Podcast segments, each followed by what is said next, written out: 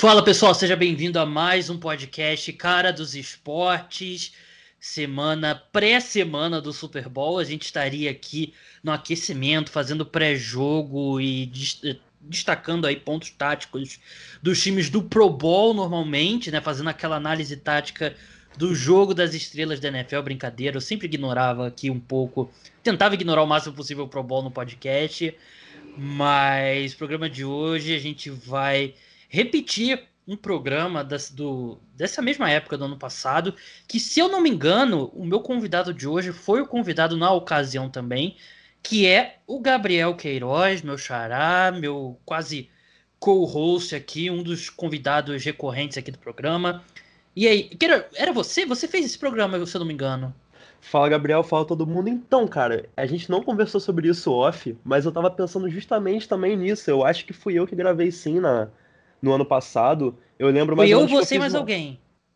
Exatamente, foram três pessoas. Eu lembro mais ou menos porque eu fiz uma lista, assim, de, de critérios parecido. E aí eu fiquei na cabeça, nossa, mas eu já fiz isso, será que. e aí eu lembrei, eu tava, tava pra te perguntar isso, mas esqueci. É o feitiço do tempo, né? Daquela coisa do repetir. Mas o tópico de hoje são os vencedores e perdedores da temporada. Por que, que eu gosto desse podcast antes do Super Bowl? Porque tem aquela coisa do, do esporte, ah, você tem um campeão e 31 perdedores e tal, não sei o quê. E assim, claro, você joga para ser campeão. Mas avaliar só, se você avaliar que teve um time que foi campeão e os outros 31 times fizeram tudo errado, não é a forma correta de você evoluir como time. Por isso que eu gosto de fazer esse programa antes do Super Bowl, porque a partir de, depois do Super Bowl a gente faz esse repete esse programa, vai ser Kansas City Chiefs, Tampa Bay Buccaneers exclusivamente.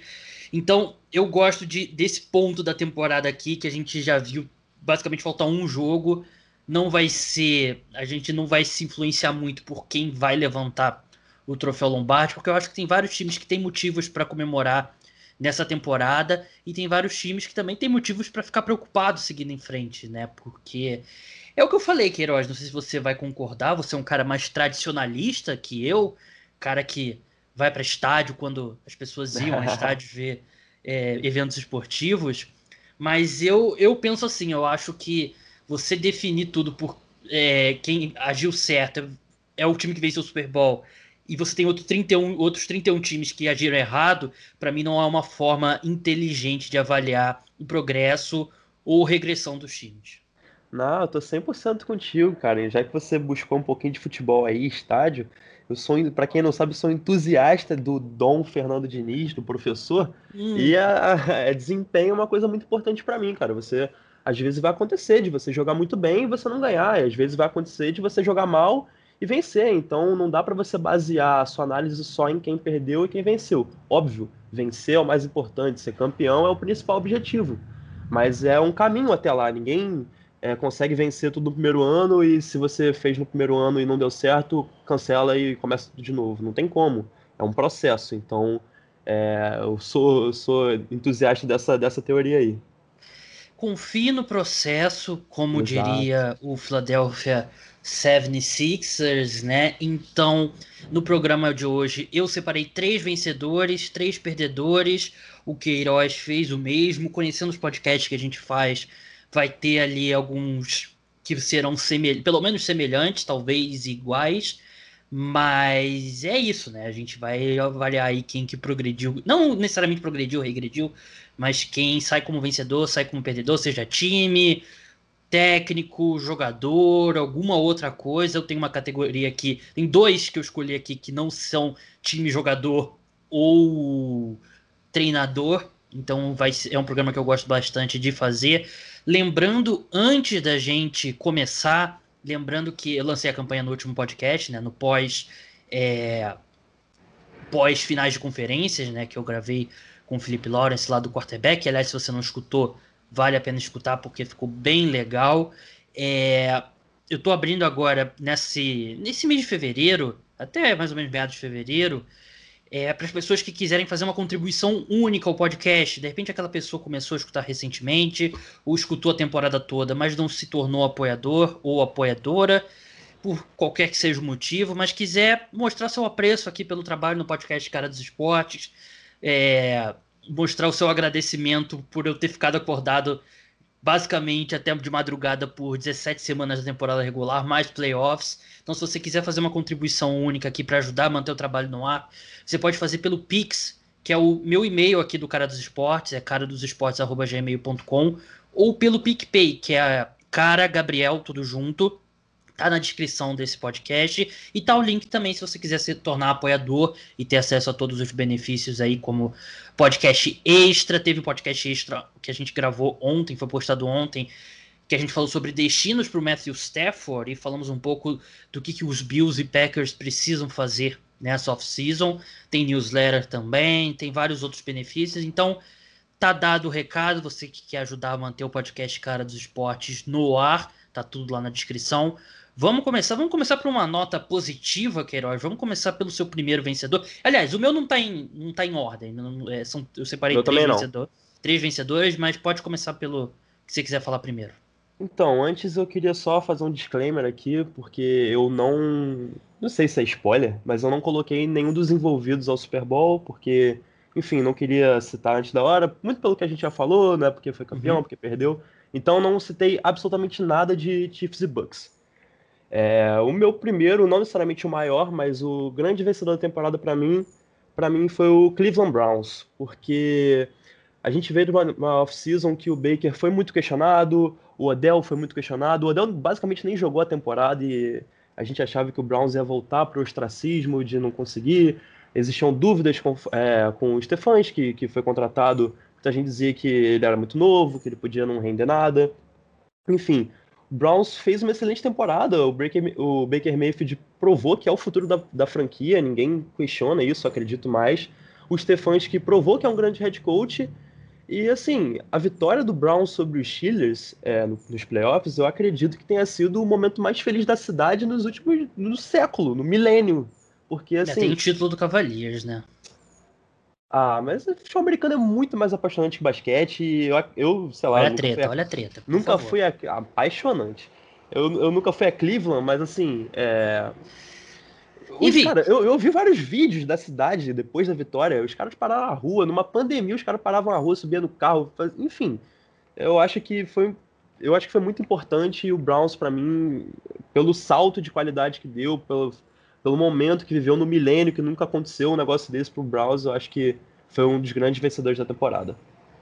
É, dá pra dizer, é o momento mais positivo do, do Cleveland Browns pós-retorno à NFL, né? Para quem não sabe, o Cleveland Browns era o que hoje é o Baltimore Ravens, né? O time se saiu de Cleveland para Baltimore e no, nos anos 90, acho que nos anos, não lembro o nome do ano exatamente, a NFL fez uma expansão, uma das franquias de expansão foi o Cleveland Browns, que é uma nova franquia, mas que herdou todas as, o nome e, as, e, a história, títulos dos Browns e tal, mas que era o Browns de sucesso daquela época, hoje é o Baltimore Ravens. É, para mim, pós-retorno, é o momento mais positivo da franquia, não só pelo triunfo, no, por ter chegado aos playoffs, mas pela forma, né, pelo o olhar positivo que a gente tem para a franquia seguindo em frente, né? E, assim, a contratação do Kevin Stefanski foi algo que eu sempre vi com olhos positivos e ele correspondeu, tá? Que nos playoffs ele não teve o melhor dos, dos desempenhos contra o, o, Kansas City Chiefs, mas assim, venceu um jogo de playoff, derrotou os Steelers em Pittsburgh. Eu acho que não tem como ser mais positivo do que isso para o Cleveland Browns no primeiro ano e acho que muito importante também, Queiroz, é ele ter recuperado o Baker Mayfield. Porque o Baker Mayfield teve, ele teve um ano de calor espetacular, uma ótima temporada de calor, uma das melhores dos anos recentes. E ele caiu de nível em 2019 e começou mal em 2020. Os Browns eram um time todo de jogo terrestre, todo ali passe curto, passe na primeira leitura, depois do play action e tal. E foi algo que até eu, eu falei aqui no podcast, criticando o Baker Mayfield, que ele não estava fazendo nada de espetacular. E conforme foi passando o, o ano, parece que o Kevin Stefanski foi tirando um pouco a amarra do Baker Mayfield, foi dando mais responsabilidade para ele, conforme ele estava ali se adaptando melhor ao esquema, e deu certo. O Baker Mayfield que a gente vê, é, que a gente viu terminando a temporada, para mim é outro quarterback em relação ao começo do ano e é um sinal muito positivo para os Browns seguindo em frente.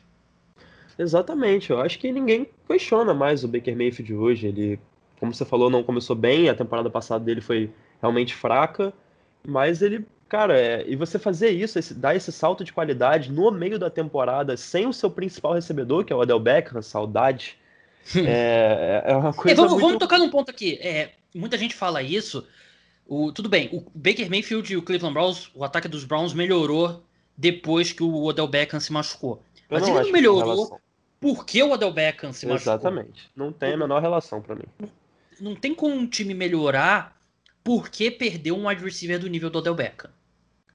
Exato, eu acho que o Stefanski começou a melhorar chamadas, o ataque começou a se acertar como um todo, o Jedrick Wills, o calor, left tackle, pô, teve uma excelente temporada, apareceram recebedores, Donovan People Jones, enfim várias coisas aconteceram independente da lesão do Odell para melhorar esse time. Esse time com o Odell seria ainda melhor. Você, ninguém vai conseguir me convencer de que o time melhorou porque o Odell se machucou. Eu quero que essa pessoa morra. É, é teoria, é teoria da conspiração. É meu ídolo, respeita. É, é teoria da conspiração, não é, é. O time melhorou porque, além de tudo que você falou, o esquema novo, né? O time vai se adaptando exatamente, ao exatamente. esquema novo. Então, não foi porque o Odell Beckham saiu, né? Vamos deixar isso bem claro. Vamos para o meu primeiro, eh, primeiro vencedor aqui. E eu sei que pode soar errado, porque é um time que literalmente perdeu no domingo, que é o Buffalo Bills. O hum. Buffalo. O Buffalo Bills que foi derrotado pelo Kansas City Chiefs na, na final de conferência, que, assim, dói e a forma como foi, né? E acho que a gente já falou bastante isso nos últimos podcasts e tal. É, a forma como o Sean McDermott agiu e tal. Mas a temporada do Buffalo Bills é muito positiva. E assim, eu tive que dar o braço a torcer, porque eu não esperava, não acreditava que o Josh Allen fosse alcançar nem perto desse nível que ele alcançou. Eu nunca vi um quarterback dar um salto tão grande de um ano para outro quanto ele, assim, quarterback jovem, né? Por exemplo, tem Ryan Tannehill, por exemplo, mas mesmo assim eu acho que o Josh Allen ainda deu um salto maior do que o Tannehill de 2018 para 2019. Mas é um time que foi construído da forma correta, é um time que até chegar no último domingo sempre tomava decisões corretas dentro de jogo. O Sean McDermott é um técnico agressivo que passava muita bola, que arriscava muita quarta descida e foi acabou ficando um pouco com, acho que entrou na cabeça dele o fato do de seus Chiefs no Arrowhead e acho que ele tomou algumas decisões que com certeza ele vai, vai se arrepender nos próximos anos, mas a gente não precisa voltar àquele jogo.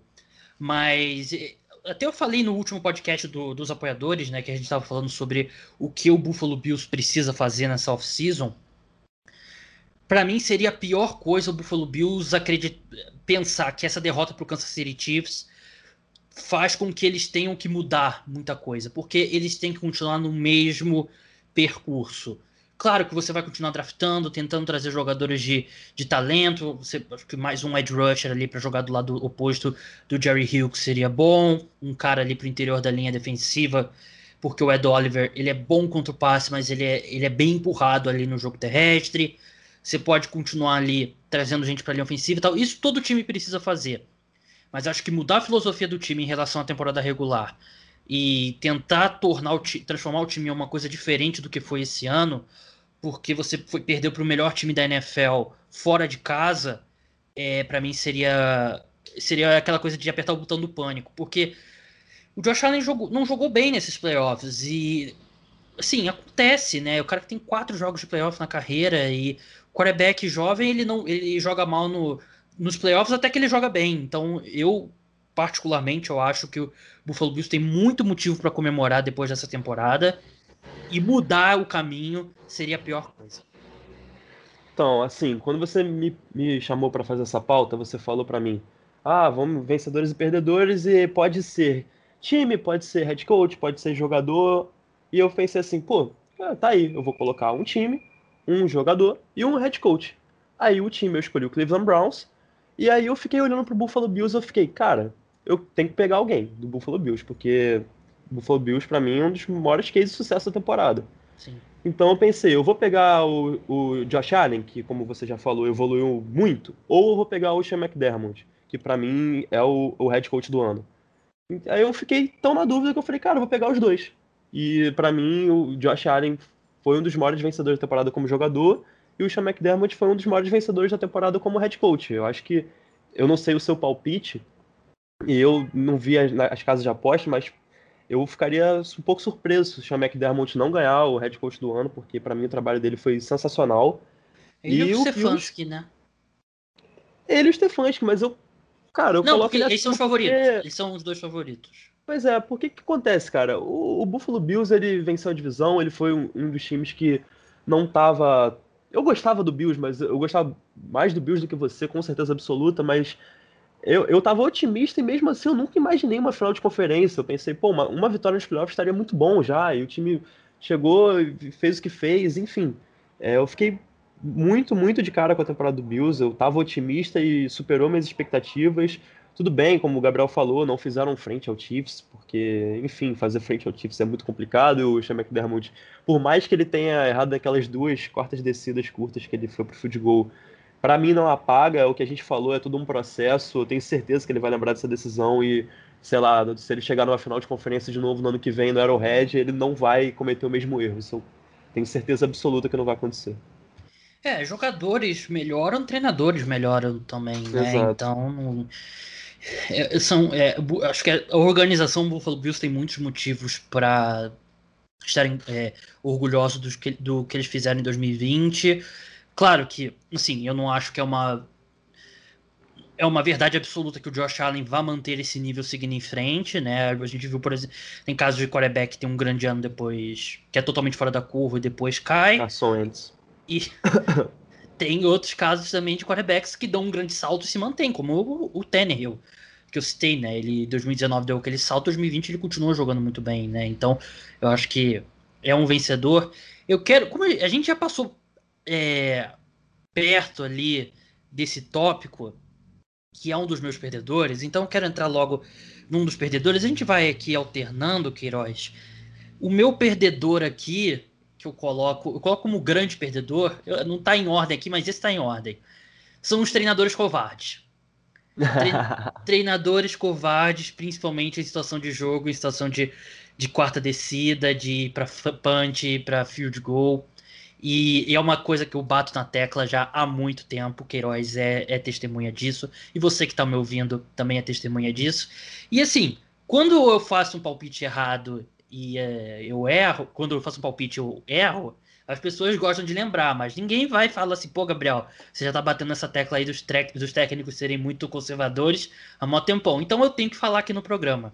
A gente viu nos playoffs aqui o, os Titans perdendo em parte pela pelo forma como Mike Vrabel foi conservador a gente viu o, o Cleveland Browns, não que eles fossem vencer os Chiefs, mas a gente viu o Kevin Stefanski é, engasgando ali na hora H e também sendo mais conservador do que deveria. A gente viu o Buffalo Bills fazendo isso contra o Kansas City Chiefs. A gente viu Packers. o Green Bay. Hã? É, o Packers, Packers. contra o, o Buccaneers. Enfim, a gente viu isso várias vezes.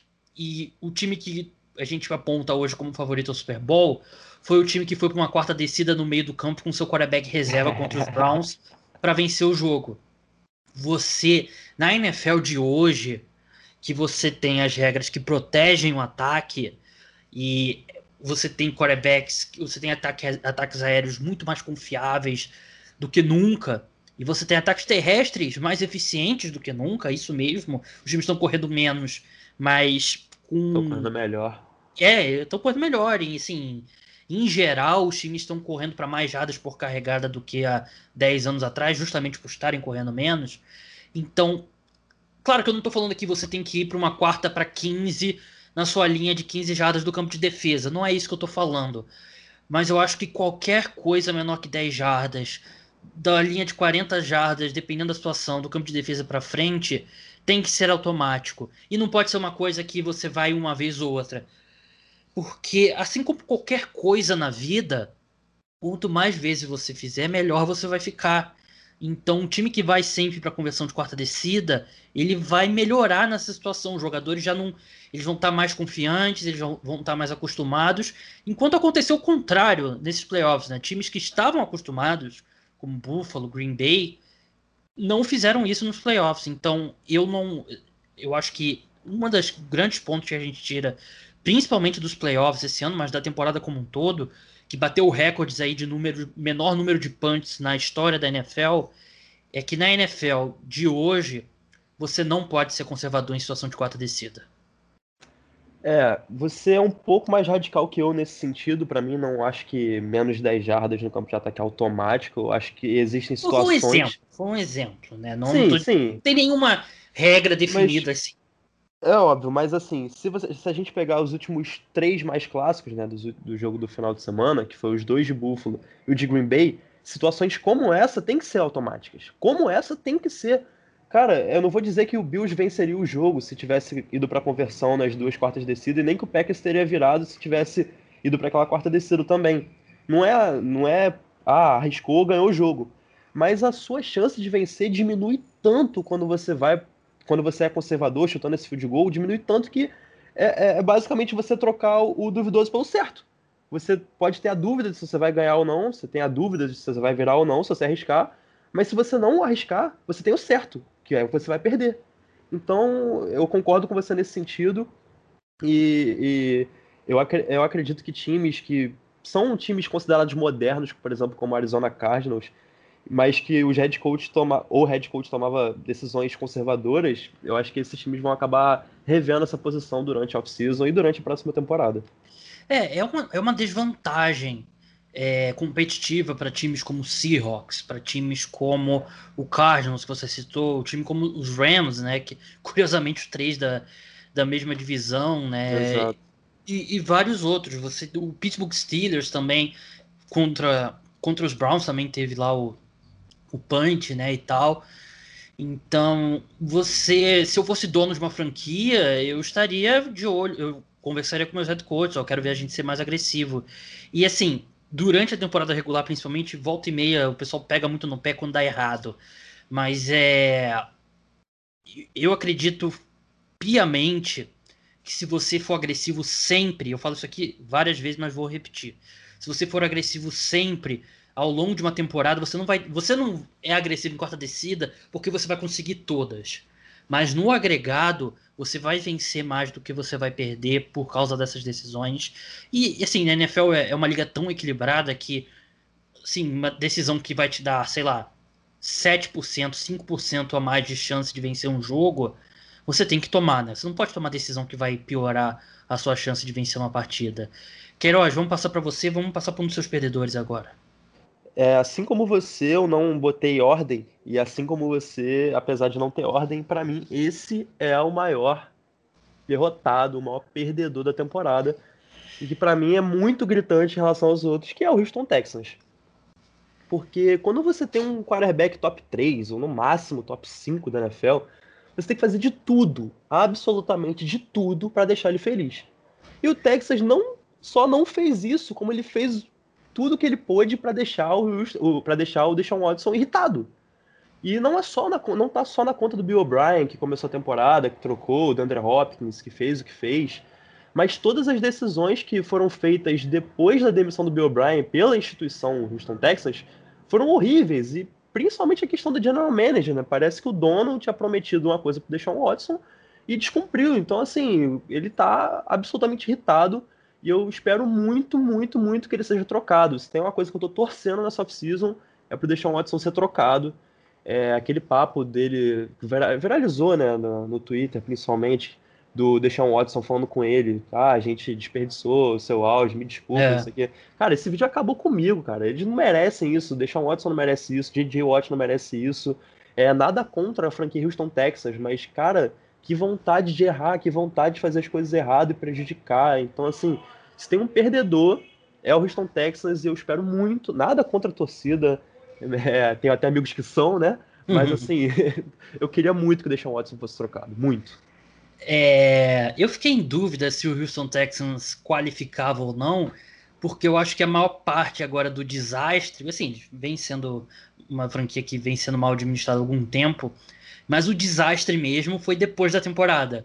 Sim, eu peguei, eu, eu, eu, peguei um pouco de gancho para a temporada 2021 nas minhas, nas minhas escolhas, principalmente dos derrotados.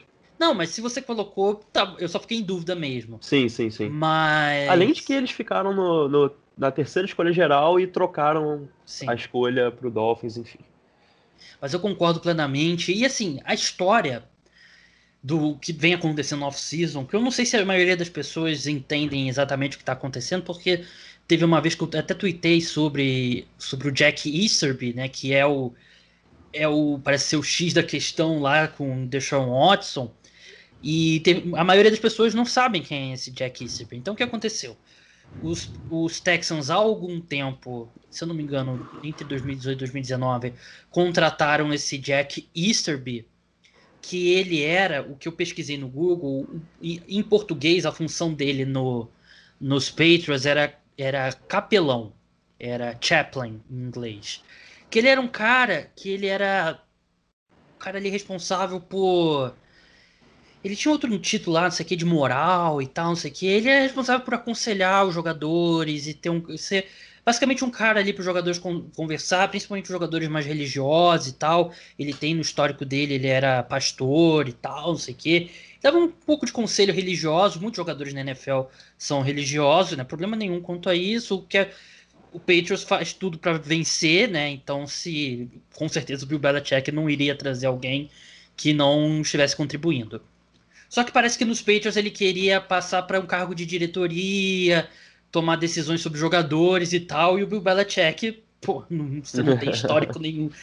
Você era, antes de vir para cá, você era pastor, você não trabalhou como olheiro, você não trabalhou como treinador, esquece. Ele foi pro Houston Texans. No Houston Texans, ele basicamente ali desenvolveu o mesmo papel, mas foi crescendo, fez uma amizade muito grande com o Carl McNair, que é o filho do fundador dos Texans, que faleceu recentemente, e os dois ficaram muito próximos, tanto que ele foi é, ele foi promovido ao cargo de, se eu não me engano, vice-presidente de Football Operations ou Player Personal, um desses dois. Ele tem poder de decisão. E ele é um cara que parece que. Saiu uma reportagem no Sports Illustrated sobre, é, sobre essa parte interna do Houston Texans ele é um cara muito religioso e tal, e parece que tem. Ele. Antes de tomar uma decisão, ele fala com o Carl McNair, não, vamos rezar aqui pra gente tomar a melhor decisão e tal. E nada, de novo, nada contra a religião das pessoas e tal, mas parece que tem algumas pessoas aí que ficam desconfortáveis com isso dentro do Houston Texans, que ele ele tá conversando com, sei lá, um scout e ele chega e fala, ah, vamos, me dá a mão aqui, vamos rezar pra gente tomar a melhor decisão sobre esse jogador e tal, coisas desse tipo. Que já é algo meio estranho na NFL que, enfim. E aí, um cara, por exemplo, como o Andrew Johnson, que é uma lenda do Houston Texans, ele é o, era o melhor jogador da história do Houston Texans antes do, do J.J. Watt, ele tweetou, um cara super calado, ele tweetou falando que o Jack Easterby é a raiz de tudo que tá errado com o Houston Texans, que as decisões erradas todas vêm dele e tal, que ele tomou, ele tem uma influência muito grande sobre o Carl McNair, que é o dono da franquia e tal. Enfim, vários jogadores de forma velada já, sim, por através de fontes, né, sem citar nomes, os jogadores não gostam desse Jack Easterby. E parece que o Carl McNair tinha prometido ao ao Deshaun Watson que envolveria ele na discussão do, da contratação do GM e do head coach. Só que aí parece que o Deshaun Watson, não por ser o Deshaun Watson, o Deshaun Watson ele, se, ele ele conversou com o dono sobre isso como um representante do elenco, não por ele ser apenas o Deshaun Watson, mas também por ele ser o Deshaun Watson. E parece que ele deu uma lista de nomes lá pro pro, pro Houston Texans, só que o Houston Texans foi contratou o Nika Sério, que era executivo dos Patriots, não estava na lista do Deshaun Watson e contrataram sem o Deshaun Watson descobriu pela imprensa. E a Nika Sério é um cara dos Patriots, que é amigo do Jack Easterby que é a, aí fica a treta, né? Não que o Deshaun Watson tenha alguma coisa contra o Nico, sério, mas ele ele prometeu, foi prometido que ele seria faria parte do processo e ele não foi. E aí também, por exemplo, coisas como ele queria muito que os Texans conversassem com o Eric Bieniemy. E os Texans foram o último time a entrevistar o Eric Bieniemy. Até parece que o Bieniemy agora é o, é o finalista, deve ser ele o head coach do Houston Texans, se ele não recusar. Mas aconteceu tudo isso e parece que o Deshaun Watson está muito irritado com o Houston Texans e o que saiu na imprensa é que a única nem que o Nick, que o Jack Easterby seja demitido, ele vai ficar, porque ele disse que só se o Carl McNair se demitisse. O Carl McNair é o dono da franquia, então não tem como. Então esse é basicamente o resumo aí da ópera, uma situação bem complicada. E a pergunta, a pergunta que eu te faço, Queiroz, é o seu tópico, então quero que você dê seu palpite, porque é uma troca muito difícil de ser realizada, porque envolve seria muito. basicamente um dos maiores retornos da história da NFL por um, por um jogador, um quarterback que para mim é um dos três melhores da NFL com 25 anos ainda. Você acha que ele vai ser trocado? Então, eu não. Eu, eu, cara, é muito difícil, assim. Eu, eu queria muito que ele fosse trocado, mas é só se. Eu acho que ele só vai ser trocado se a situação realmente for insustentável. Se ele, sei lá, se recusar a jogar, se ele sair para a imprensa para dar declaração, se fizer algum estardalhaço desse, porque senão eles vão tentar contornar, vão, não sei. Porque, é de fato, eu não sei se existe uma forma de você compensar o Texans de uma forma justa pelo Deshaun Watson. Eu realmente não, não sei existe. se tem como.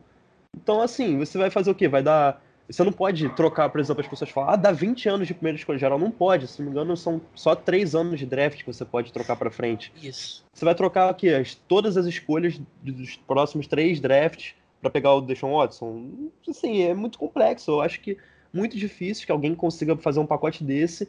E isso, isso só aconteceria caso a situação seja tão insustentável que eles tenham que aceitar menos do que algo que seja justo. E aí é, a gente aí vamos entrar um pouco na questão da NBA. É, a NBA tem troca de três times, quatro times, o que me deixa muito confuso, mas eu acho que seria uma saída para conseguir compensar o Texans. Eu já vi uma engenharia aí que envolve 49ers, Patriots e, e Texans, que é, Jimmy Garoppolo vai para um lado, escolhas vão para o outro, enfim. É, acho que eu, eu não sei dizer, eu realmente não sei dizer um valor que seria justo, porque eu acho que esse valor não existe mas se ele for trocado, vai ser porque ficou insustentável e é, você vai ter que aceitar menos do que, do que dá, porque o cara, sei lá, vai se aposentar, vai se recusar a entrar em campo, alguma coisa nesse sentido. É, você só troca um cara como o Deshaun Watson, você só vai conseguir no máximo, sei lá, 75, 75 centavos por cada um real que ele vale. Não tem, para usar uma expressão do Bill Simmons, é, não tem como você receber de volta, né? Porque se você tem. Você recebe quatro escolhas de primeira rodada, se você sair com uma delas se tornar um quarterback do nível do Deshaun Watson, você ganhou, né? Mas o Deshaun Watson já é um quarterback do nível do Deshaun Watson. Mesmo o Trevor Lawrence, acho que o Jacksonville Jaguars não vai acontecer porque eles são da mesma divisão.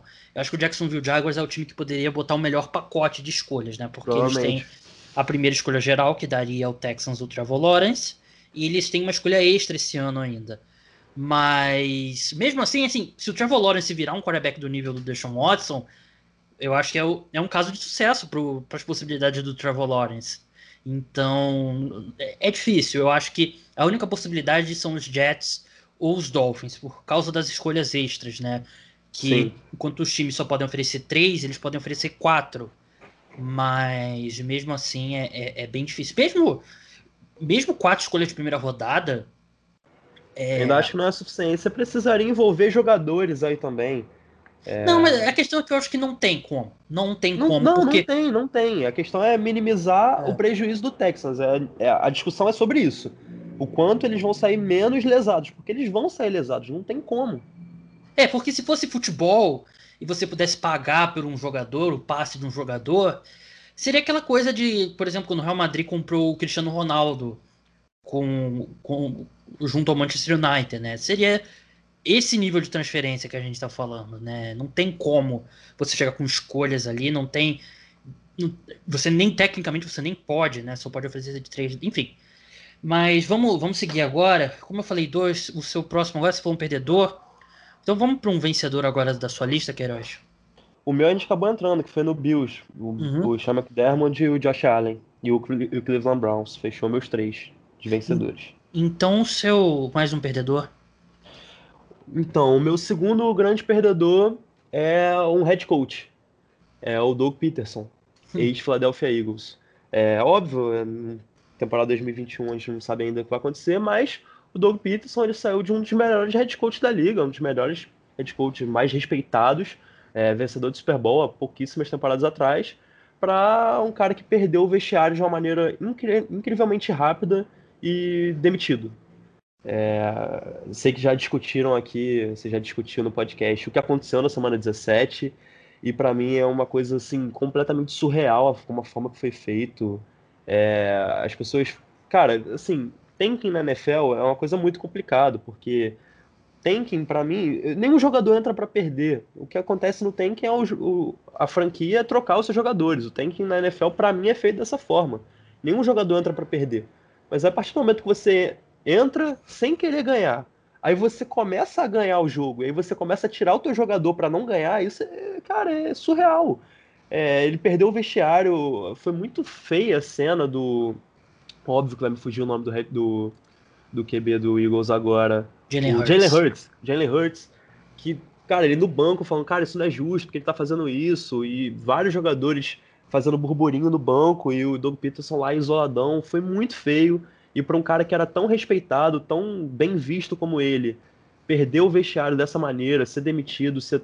Enfim, para mim ele é um dos grandes perdedores, não só por causa, por, causa da semana 17. É, a temporada dele, como um todo, foi muito ruim. A forma como ele lidou com o Carson Wentz, que jogou muito mal, tem culpa também, já era ruim. E aí, para coroar essa, isso tudo, foi essa situação na semana 17 contra o Washington. É, ele é perdedor literalmente porque ele perdeu o emprego dele, né?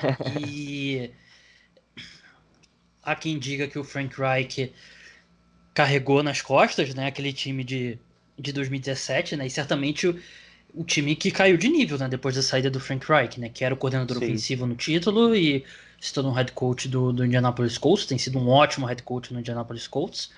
Mas é assim, eu já, eu já falei o que eu penso sobre aquele, aquele jogo lá do, dos Eagles. Eu não, não acho, eu não tenho nada contra essa decisão, tenho contra a forma como foi feita, mas enfim, não precisamos voltar a esse tópico. Eu acaba sendo um gancho para o meu, para um outro perdedor meu, Queiroz. Então vou aproveitar e colocar logo, que é o Carson Wentz, uhum. que assim ele ganhou, ele é vencedor num ponto porque ele ganhou a, a, o cabo de guerra ali com o Doug Peterson. Claramente não iria mais funcionar ele e o Doug Peterson junto e assim o Carson Wentz ele tem muita responsabilidade pelo nível péssimo que ele jogou. Não foi que ele caiu de nível, ele foi um dos piores quarterbacks titulares da NFL, né? Se ele não se ele não fosse um cara que os Eagles subiram para selecionar com a segunda escolha geral, tivesse o contrato que ele tem, ele teria ido para o banco muito antes, né? Mas o, o Howie Roseman e a diretoria ainda acreditam no Carson Wentz, então era ele o Doug Peterson e foi embora o Doug Peterson. Agora eles trazem o Nick Sirianni, que era assistente do Frank Reich nos Colts, né? É impressionante como os Eagles fazem isso, né? Os Eagles é, basicamente demitiram o Andy Reid, contrataram o Chip Kelly, foi um desastre. Aí trouxeram o Doug Peterson, que era assistente do Andy Reid. Aí agora demitiram o Doug Peterson e contrataram o assistente do Frank Reich, que foi o coordenador ofensivo que eles perderam, que a gente vê hoje que era mais importante, que, acho que era mais importante que o Doug Peterson, tão importante quanto, mas enfim. Eu acho que nenhum jogador na NFL perdeu tanto valor em 2020 quanto o Carson Wentz. Ele era um cara que eu tava no grupo de cima das pessoas que acreditavam nele, porque eu vi muita coisa especial nele em 2017. Mas ele é um cara que teve algum. Ele se machucou no final de 2017, ele se machucou em 2018, se machucou no jogo dos playoffs em 2019, mas aí foi uma concussão, se eu não me engano, né? Então não dá para também é, colocar. É, é uma coisa um pouco de azar também. E é um cara que foi muito mal em 2020, mas foi muito mal mesmo. E você começa a olhar para 2017 e ver que ele foi espetacular em coisas como terceira descida, como sob pressão, que são desempenhos que variam muito de ano para ano, né? É aquela coisa da bola que desvia na mão do defensor e cai no recebedor e vira uma recepção primeira descida, ou às vezes desvia na mão do recebedor e cai no cornerback e vira uma interceptação. Então pode ser que o Carson Wentz ele teve um ano espetacular em 2017, mas não é aquele quarterback que a gente viu. E 2020 foi um ano muito ruim que me fa... que eu, eu sempre fui um defensor do Wentz eu não sei se um quarterback que é bom de verdade tem um ano tão ruim quanto o Carson Wentz teve em 2020. É, basicamente isso que você falou, não tem mais muito o que adicionar. Ele jogou muito, muito mal. Óbvio, a situação não era boa. É, teve, com certeza teve coisa ali de vestiário, fora de campo com o Doug Peterson, mas é, não dá para você ter uma temporada tão abaixo. Ele tinha. É, tem, tem diversas tweets no Twitter é, de passes errados do Carson Wentz que o cara tá livre, ele tá, ele tá sem pressão e ele erra o passe por muito, assim. Ah, é, leituras tranquilas de se fazer e ele não via. Enfim, ele jogou realmente muito mal. É o que você falou, um quarterback do nível. Um quarterback que a gente pensa ser um, um, um cara elite ou perto disso, não pode jogar tão mal assim. A gente falou, eu lembro do ano passado a gente discutindo o Aaron Rodgers, que ele não vinha jogando bem. Mas olha o que a gente falava, ele não estava jogando bem, mesmo assim eram bons números, faziam coisas boas, ele pegou enfim, final de conferência e a gente dizer que ele não jogou bem. O, agora, o, que o, o nível que o Carson Wentz chegou é um nível que não é inaceitável, assim, não dá para um time falar, não, esse é o nosso cara, com certeza absoluta, e com o cara jogando nesse nível. Então, eu, eu, eu, eu não sei, é, como é, você disse aí, o Howie Roseman tá fechado com o Carson Wentz, eu, eu realmente não, não sei se, se o Carson Wentz é tá seguro para a próxima temporada. Cortado, eu acredito que não, mas eu não duvido ele ser trocado, não duvido ele pro banco. Realmente, eu não. Eu tô bem, bem baixo com o Carson Wentz. É, ele vai ser quarterback do Philadelphia Eagles, porque eu acho que o Nick Sirianni chega e o, o objetivo deve ser dar mais uma chance ao Carson Wentz e tentar recuperar ali, porque os Eagles investiram muito nele, não só dinheiro, como escolhas. escolhas eles, também. eles subiram duas vezes no draft. Eles subiram uma vez no meio antes do draft, depois subiram no dia do draft para selecionar o Wentz, então é um investimento pesado, do tipo que se não der certo, o Howie Roseman perde o emprego. É... Eu tenho mais três aqui na minha lista, mas Queiroz, você tem mais algum na sua lista aí? Eu tenho um jogador perdedor também. Pode falar então. É, o meu, meu jogador que para mim foi um dos grandes perdedores da temporada é o Sandarnold. Sandarnold, o quarterback do Jets, por enquanto, saiu de, do QB mais cotado, de uma das melhores classes do draft, para provavelmente um desempregado, ou na melhor das hipóteses, um reserva. Porque eu sei, a situação no Jets era realmente terrível. O Adam Gaze é um, um, um troço que te puxa para baixo. Tenho, eu, eu, sei da situação, mas ele também não se ajudou. Ele jogou mal. É, e assim, ele ok, não tinha um elenco bom, mas ele tinha um left tackle ali calouro, mas que jogou bem, tinha alguns recebedores interessantes e, cara, ele não fez por onde, é, não teve ajuda nenhuma, teve uma situação péssima, mas ele saiu de, de um cara, ele saiu de um cara muito cotado, muito bem cotado, principal é, calor do draft dele, com um futuro promissor, fez temporadas abaixo, mas esse era o ano do Vaio Racha, eu achava que ele faria mais um ano ok para pelo menos se manter no Jets, mas ele, enfim, o Jets agora, principalmente com a segunda escolha geral e a classe forte que vem em 2021, eu não acredito que tenha qualquer chance dele ser titular, pelo menos não do Jets.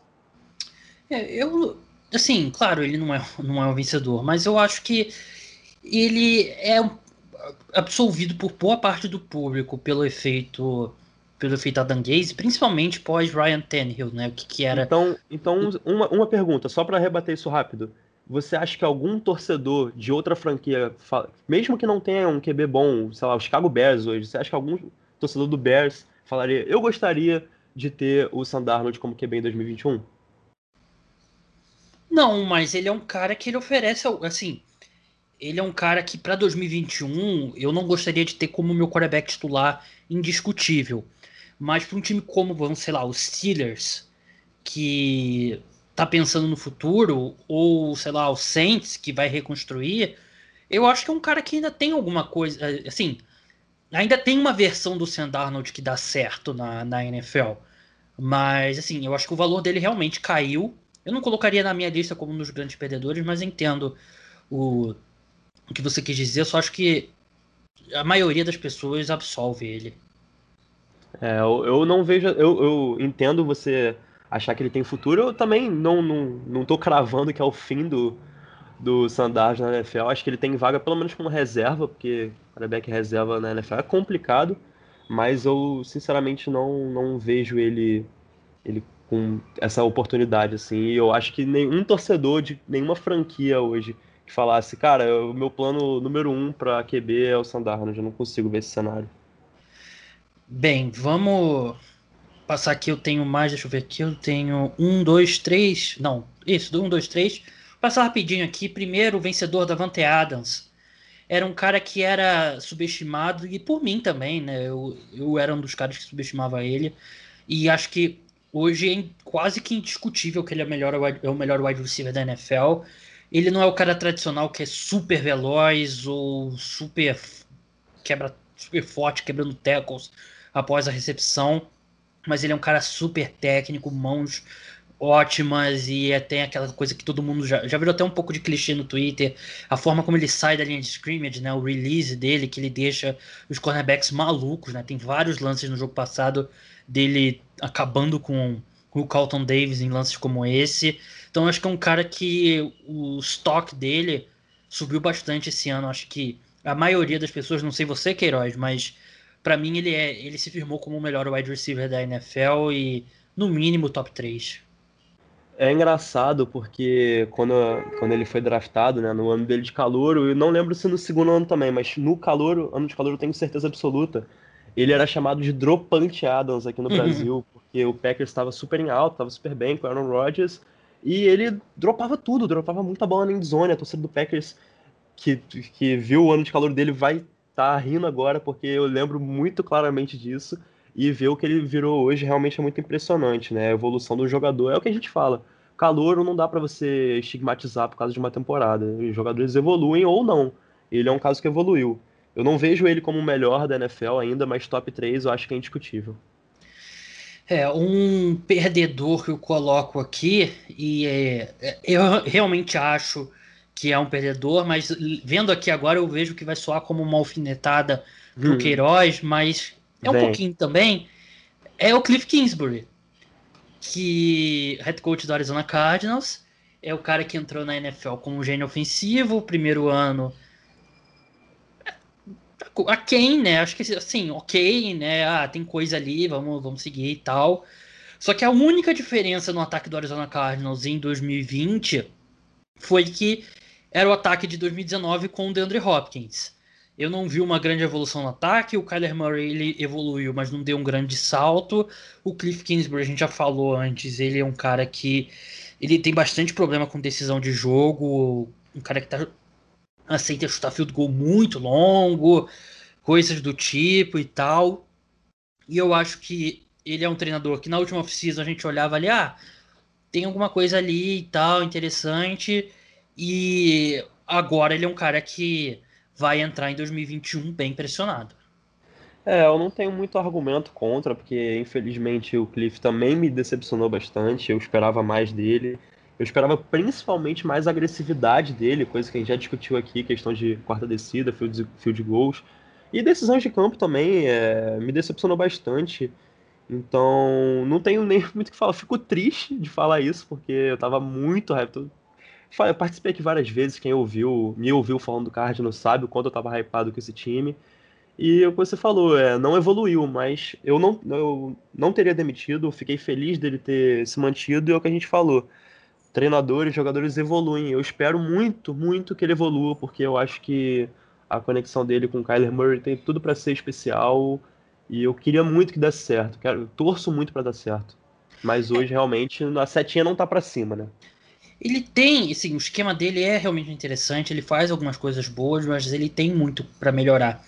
Ele para mim parece o tipo caso do cara que ele vai ser demitido, vai ser coordenador ofensivo em um lugar, vai ter sucesso. Vai ser um bom coordenador, mas não vai conseguir ser um grande head coach. Não, assim, é, ele vai ser um bom coordenador ofensivo e vai eventualmente ter outra oportunidade como head coach. Passando aqui rápido pelo último vencedor, o torcedor dos Chiefs, que é o que tudo indica, tá diante aí do da nova dinastia na NFL, como foi os Patriots, né? Três Super Bowls em três anos, quer dizer, dois Super Bowls em três anos, um título, vai jogar ainda o outro.